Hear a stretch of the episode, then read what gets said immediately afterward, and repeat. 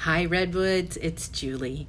In our last episode of Identity, we discussed how experiences can affect our identities, especially when we don't remind ourselves of what God says about us. Today, I want to start by asking you a few questions. When you get a new cell phone, are you the one who goes through the user guide? Or are you the other one who throws it aside and says, eh, I've got this figured out? Okay, so knowing this about yourself, is it better to be familiar with the user guide when you first get the phone or when it's ready to be traded in? What about when you get a new car? Is it better to refer to the owner's manual when you first get your vehicle or after 200,000 miles and it's ready to die?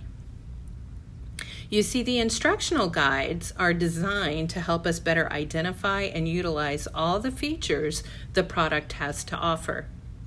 The instructions also help us use the product more efficiently and highlight features we don't even know about yet.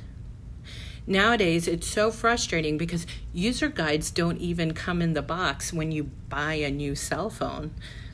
Personally, I think it's a ploy of the enemy. Okay, I know a few of you are starting to raise an eyebrow, but stay with me here.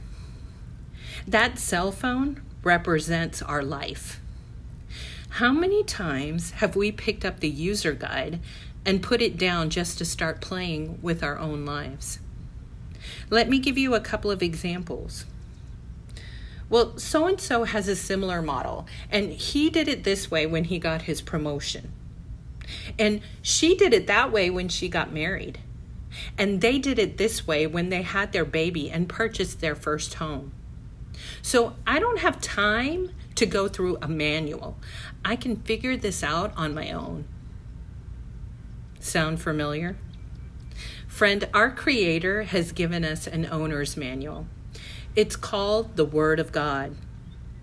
Remember, if we want to utilize all the features that have been breathed into us, then we need to study the owner's manual. When we fail to recognize the importance of this resource, it would be like taking your Ferrari to Mechanics R Us down the road instead of to the dealer. Who are you trusting with your life today? Do you see yourself as a Ferrari or some other preferred make or model? Or is the real issue that you just don't see yourself as someone of value? So, my question to you is could someone or something be trying to attack your identity? If the answer is yes, take back what's yours. Don't let the enemy steal, kill, or destroy your vehicle because it was made in the image of God.